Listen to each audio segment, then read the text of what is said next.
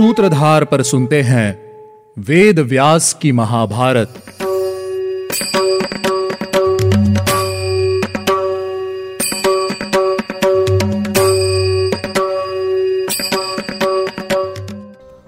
Hello listeners स्वागत है आपका वेद व्यास की महाभारत में। मैं हूँ आपके साथ आपकी सूत्रधार मान्या शर्मा। आज के इस एपिसोड में मैं आपको कुछ अस्त्रों का अर्थ बताऊँगी। अर्जुन की प्रशंसा करते हुए द्रोणाचार्य ने कहा कि अर्जुन, शूर, नारच, भल और विपाट नामक ऋजु, वक्र और विशाल अस्त्रों के संचालन का गुण तत्व अच्छी तरह से जानते हैं।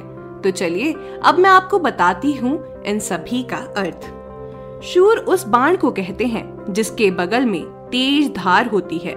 नारच सीधे बाण को कहते हैं जिसका अग्र भाग तीखा होता है। भल उस बाण को कहते हैं, जिसकी नोक के पीछे का भाग चौड़ा और नोकदार होता है। विपाट नामक बाण की आकृति खंती की भांति होती है।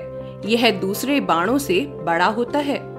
उपयुक्त बाणों में शूर और नारच सीधे हैं और फल टेढ़ा है और विपाट विशाल है। है ना? कितनी इंटरेस्टिंग इंफॉर्मेशन ऐसे ही और इंटरेस्टिंग फैक्ट्स और एडिशनल इंफॉर्मेशन जानने के लिए सुनते रहिए वेद व्यास की महाभारत के स्पेशल एपिसोड्स अगले हफ़्ते हम लेकर आएँगे सीज़न फाइव का रीकैप जिसके बाद शुरुआत होगी हमारे सीज़न सिक्स की।